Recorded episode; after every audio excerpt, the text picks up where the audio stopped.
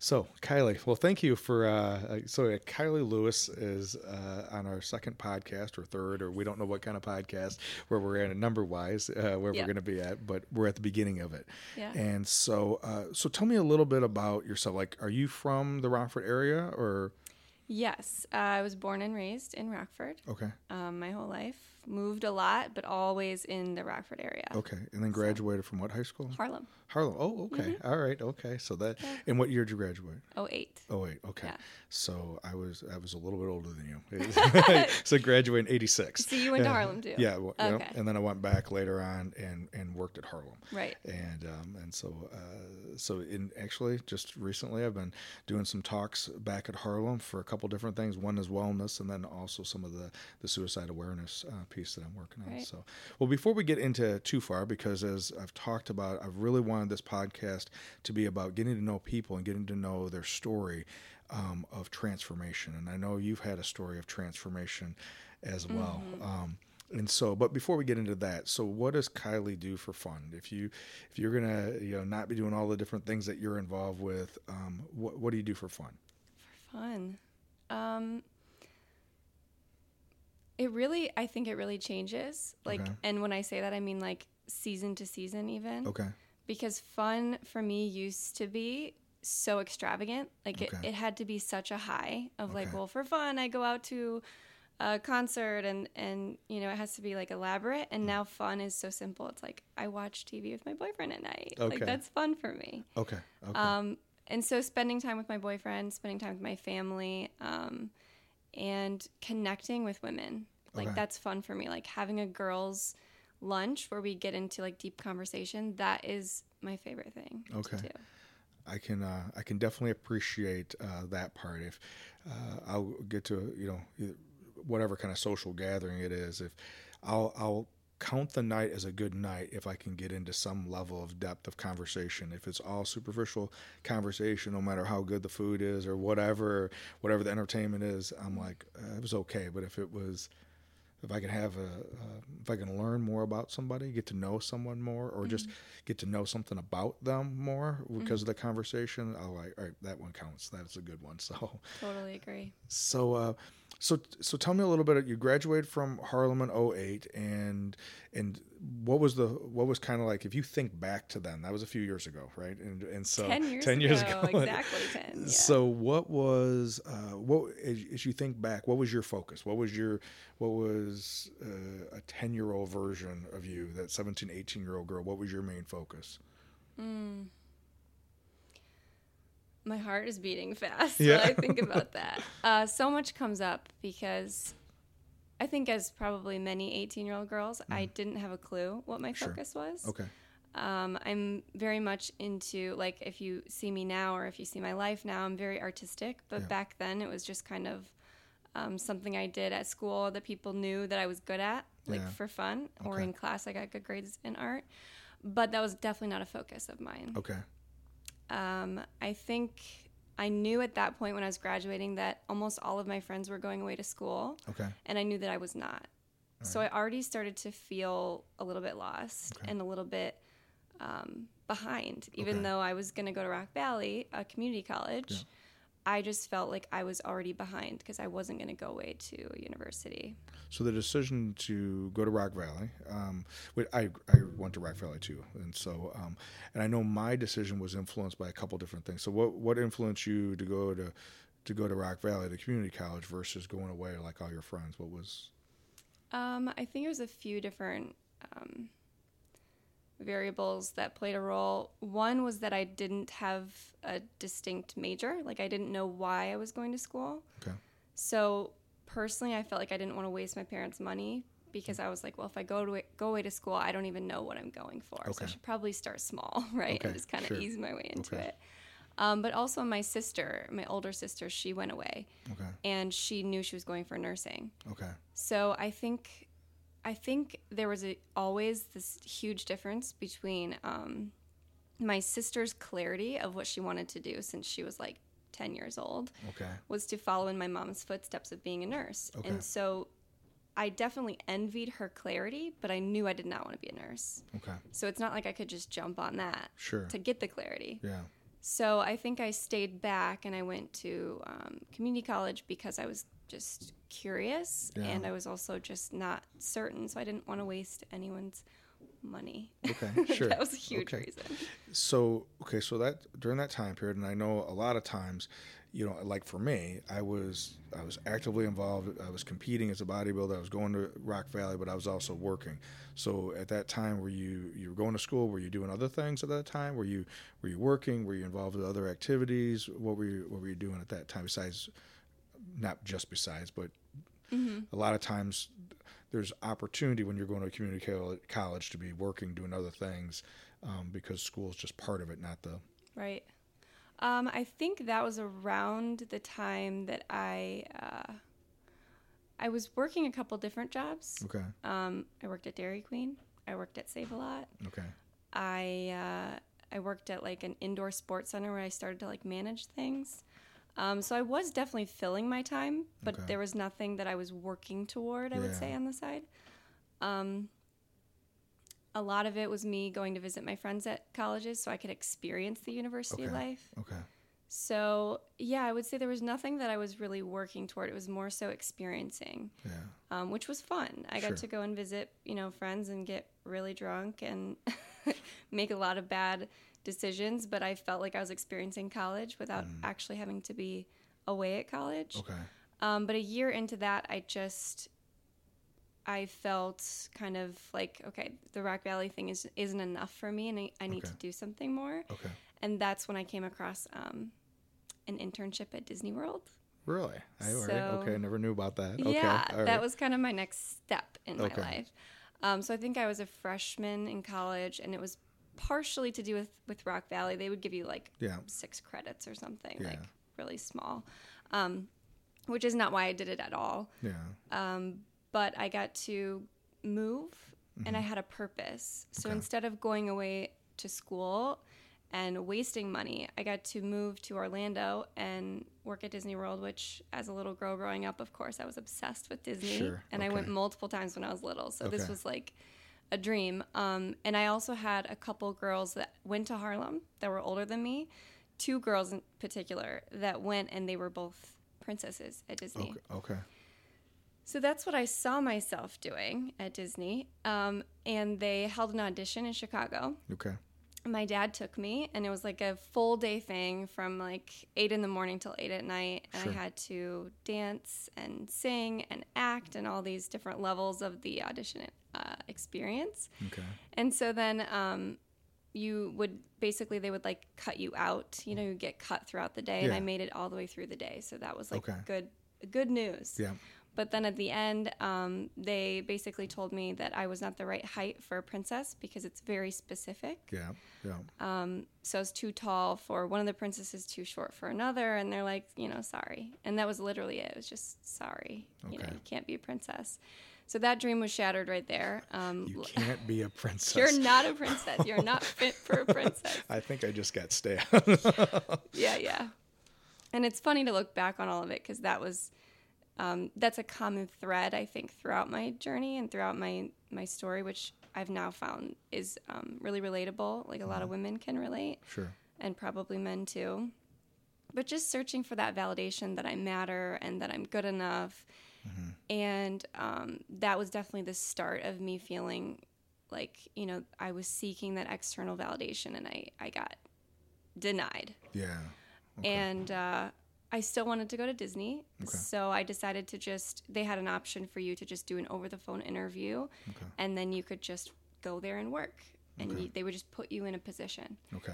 So I decided to do that because I really had my heart set on going to work at Disney, Okay. even if I couldn't be Cinderella. Sure. So I decided to go. I um, I moved down there. You live in the apartments that Disney owns, and you basically uh, make minimum wage, and then you pay almost your entire paycheck to live in the building that they make you live in. So I was making little to no money at all. Um, living with a group of girls. One girl was actually from Rockford, so that was cool. She Okay. also went to Harlem. Okay. Um, but this was my first time away from home. So it was really scary, uh, really fun also. Uh, but it was just, you know, an, an experience for me to be at Disney World working and the position that they ended up putting me in. Um, my best friend loves to tell this story because she uh, loves to tell people that I wanted to be Cinderella and I ended up wearing a spacesuit and selling turkey legs at a concession stand. Okay. so that's the truth. okay.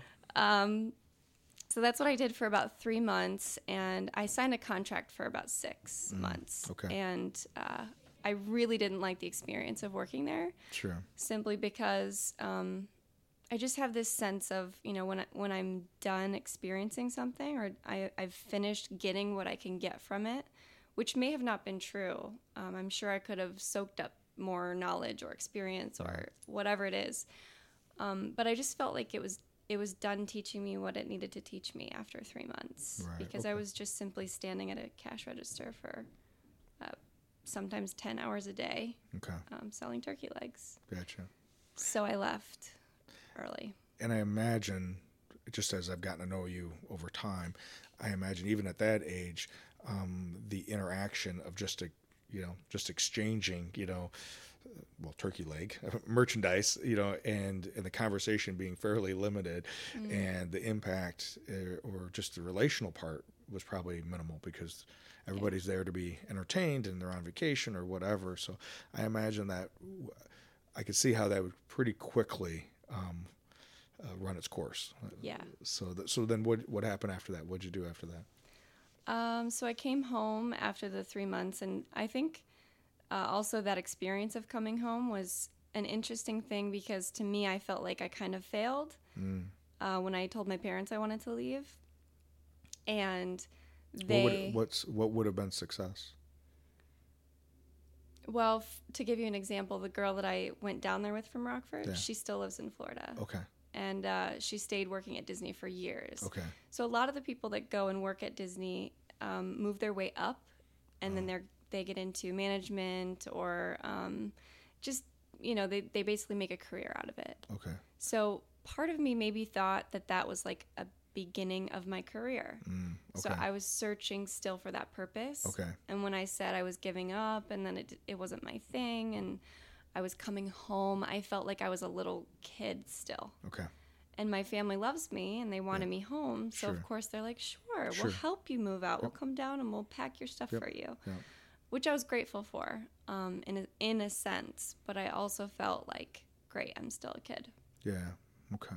So, and I and I, I very much can identify with that idea of not knowing for sure what success would be, right? But the idea that I know I haven't achieved it, mm-hmm. and it has it's something that I missed again, something that happened. So I get I get that piece, and and maybe it is like you said, the ones that stayed and, and made a career out of it, but because we haven't talked to them, they may not have considered that a success because they still either weren't the princess or they just did it because the fear of coming home unfulfilled right and um, and so you went through that experience early on i mean and and so then then what was the next what was the next part of the journey Um, I think an important piece to tell here is that that when right before I went down to Florida, I actually met what was then my first boyfriend, Okay. my first real relationship ever. So I didn't date in high school.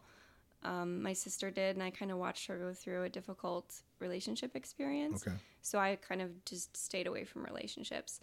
So when I met this person, he was living in Florida. oh okay So when I was living in Orlando, I would drive back and forth between Orlando and where he lived, which was a couple hours. okay Um, and then he ended up moving up to Rockford to live with me okay and my mom. okay So I'm 19 years old in my first real relationship, which was two years long. We lived together. We lear- we worked together. We shared a car. okay Um, and eventually it was, I think, if everyone's an illusion, um, if every relationship is just a mirror for us to learn from, sure he that relationship and he um his personality was showing me everything that I was afraid of in myself, okay which was uh, destructive behaviors, um, eating junk all the time, being maybe what I felt was lazy, okay. not having that purpose, and he was okay with it, okay. And in a maybe a great way that worked for him. yeah. Um, but I think in a in a really beautiful way, it showed me what I didn't want, yeah. And that was to just be content with going to work at a bar and going to you know drive through somewhere for dinner and just chill out. Okay. It made me like crazy inside. So eventually I had to end that relationship. Sure. Yep. And um, I think from that, I felt like this burst of energy of like a rebirth after two years of date- dating, I guess, Yeah. at such a young age. Um, and the way that I used that energy kind of sent me into what is the next step, Okay. um, which was still seeking external validation. Right. You, you said something interesting, and I think, um, and you put it great, on this idea that the people in our lives um, can very well mirror back to us um, things that maybe we need to work on, right? And um, and then especially young when when things uh, maybe not young, um, anytime in our life when we're at that raw standpoint of our life, those the the individuals will appear, and and we gravitate toward them because there's, there's a comfort level right? And there's a and it's a, there may be even an acceptance level that comfort level. And um, or maybe um, familiar is probably a better word. But if that's only that part that's undeveloped in us or it's our it's our shortcut then at some point it won't it won't fit for us. We have to we have to end that relationship we have to move on we have to end that job. It, it, it does okay for a time period but it, it it's not the answer. Um, so what happens so that relationship ends and all relationships no matter if they're the right ones or the wrong whatever um, it, it's not easy right? Because you question yourself and all those things and but you you've you've shared a couple times now you've said this idea of circ- seeking purpose. And there was a couple of things that you knew what you didn't want but you didn't know for sure what you wanted. And so there was this I'm, I'm seeing this picture of you on this journey of all right where do i fit into the world? Where what's my specific what am i supposed to be doing? And, and so um, i know that uh, today right uh, it seems like you're doing you're in a much uh, much more moving in that direction um, so two questions. One, why don't you give us just a little bit of what is that today that you spend a lot of time doing, and then what was that thing that maybe it was that relationship, maybe it was something else. What what were the kind of the transformational things that um, that that allowed that to happen? Okay, so I'll start with the first one then. Um, right now, I, I would say that, and I actually wrote this down yesterday, that I'm remembering that my only purpose is to love and to be loved. Okay. And if I would have said that five years ago, I'd be like, girl, you are crazy. Sure. What are you talking about? Sure. Um, and I felt that all along. I think we all do. Like it even like it almost puts tears in my eyes because it's like it it's so just it, it's so basic, right? And it's so obvious, right. but it's so true. Yeah. And if you really can remind yourself, and I say remind very intentionally, um, because you forget over and over again. And that's what any negative emotion feels like is is you forgetting that your only purpose is to love and be loved. you, you- not to interrupt you, but a couple years ago, I was meditating. It was a Saturday morning. I was meditating, and um, that's what came to me. What you just said was what came to me was this idea of because I think I was I was searching. It, it was it was during a time period when I when I was in transition career wise, and this idea of okay, what am I? Okay, God, what do you what do you want me to do next? What's my next? What how am I supposed to evolve? What am I supposed to evolve into? And clearly, the message was you just have to allow yourself to be loved and to love.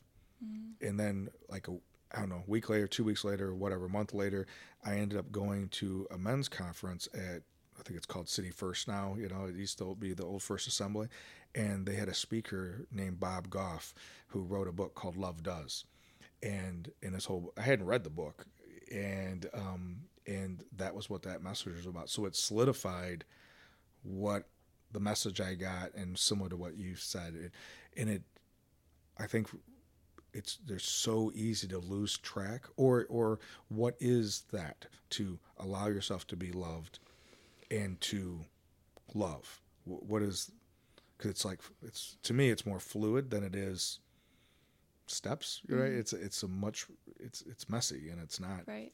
so. Um, Yeah, I mean, when you say that, I think about um, actually a book called Open Wide, which I've not read, but I listened to Melissa Ambrosini is her name, her podcast. okay.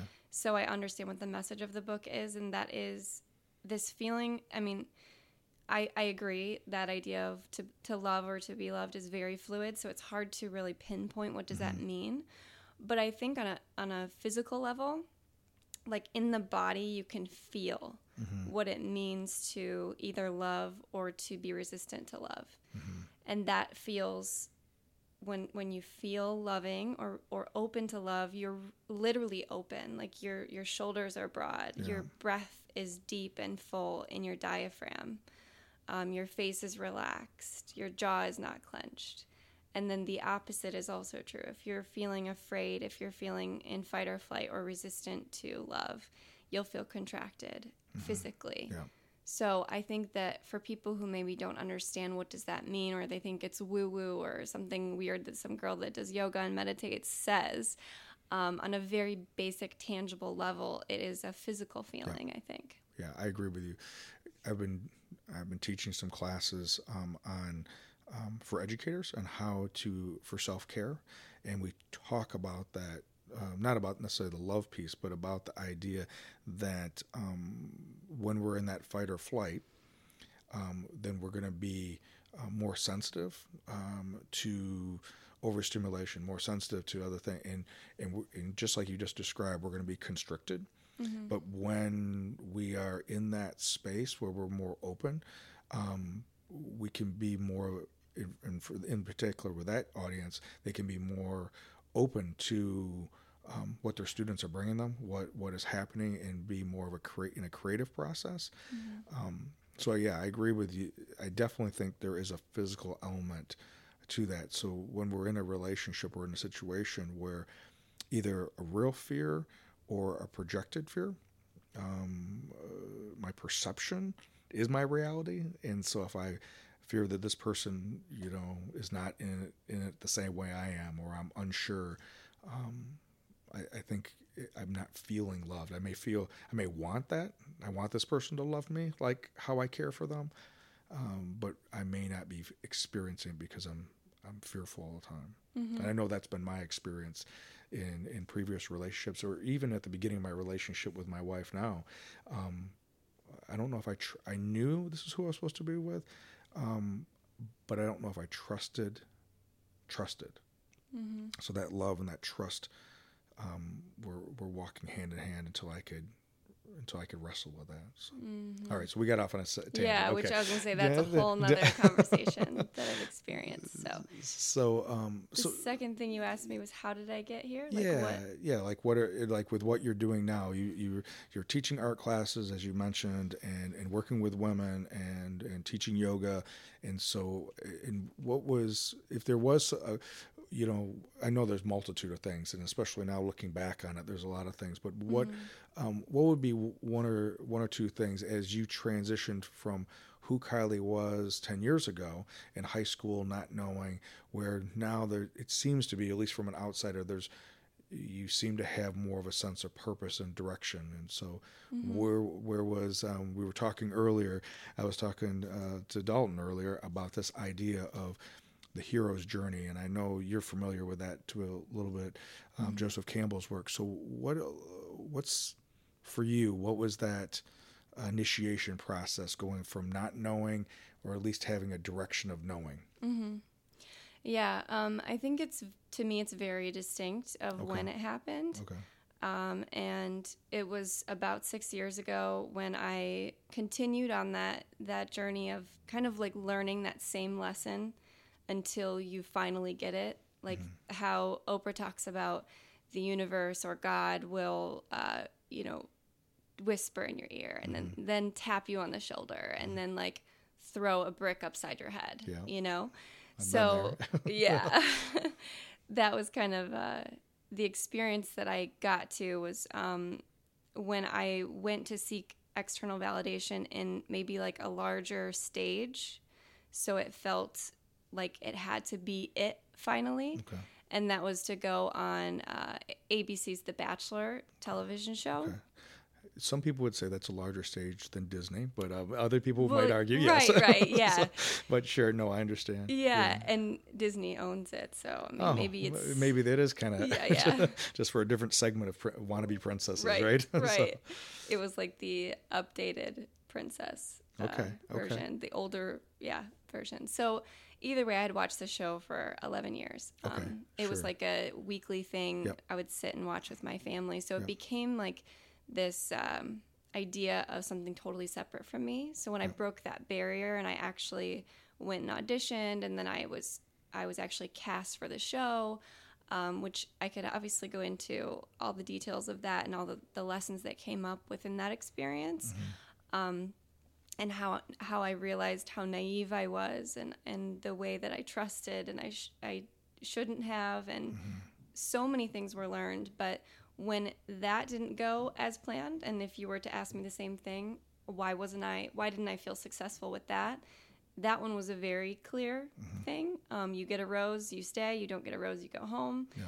there's however many episodes. You can make it you know uh, a very variation of different amounts of time and i didn't even make it to the first uh, Past the first round, right or- so no rose for me Yeah, yeah. ever Okay. okay. um, and then within that I, I and i think this is important to point out because to me this is one of my this was one of my biggest fears Mm-hmm. was to be embarrassed Okay.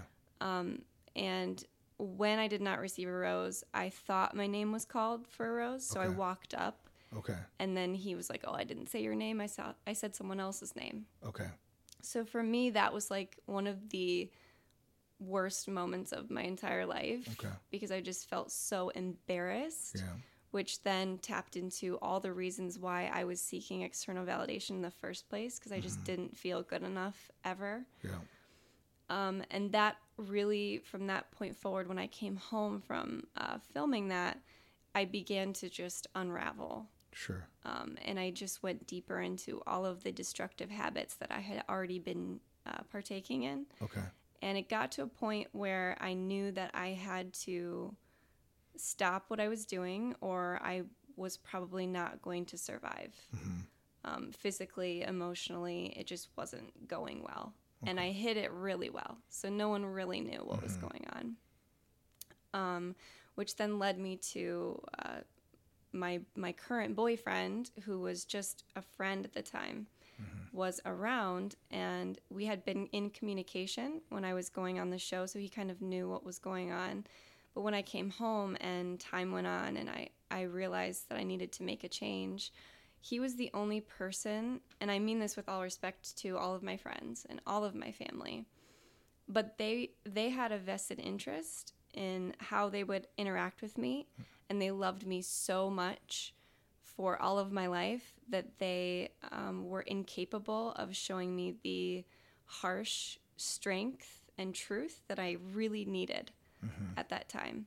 And he, my current boyfriend, um, Dalton, was the only person that was able to tell me the truth and, and to demand strength from me in a way that I had never felt before. Okay. And um, when I felt that connection with him and that strength within him, I knew that I was safe enough to let go of all the destructive habits that I was doing, which was a long list. Sure. So I um, I have my own podcast called Coming Clean, and that's where the name comes from. Because within about a week, a week's time, I stopped taking antidepressants. I sold my Land Rover that I thought made me so cool. um, I donated a bunch of my clothes. I threw away a lot of my makeup. I mean, I I just stopped everything, and I could go on, but I just felt like that was really my. Uh, m- maybe that was my initiation. Sure. Um, I just I I was starting fresh, Right. and that was five years ago. So a lot has happened since.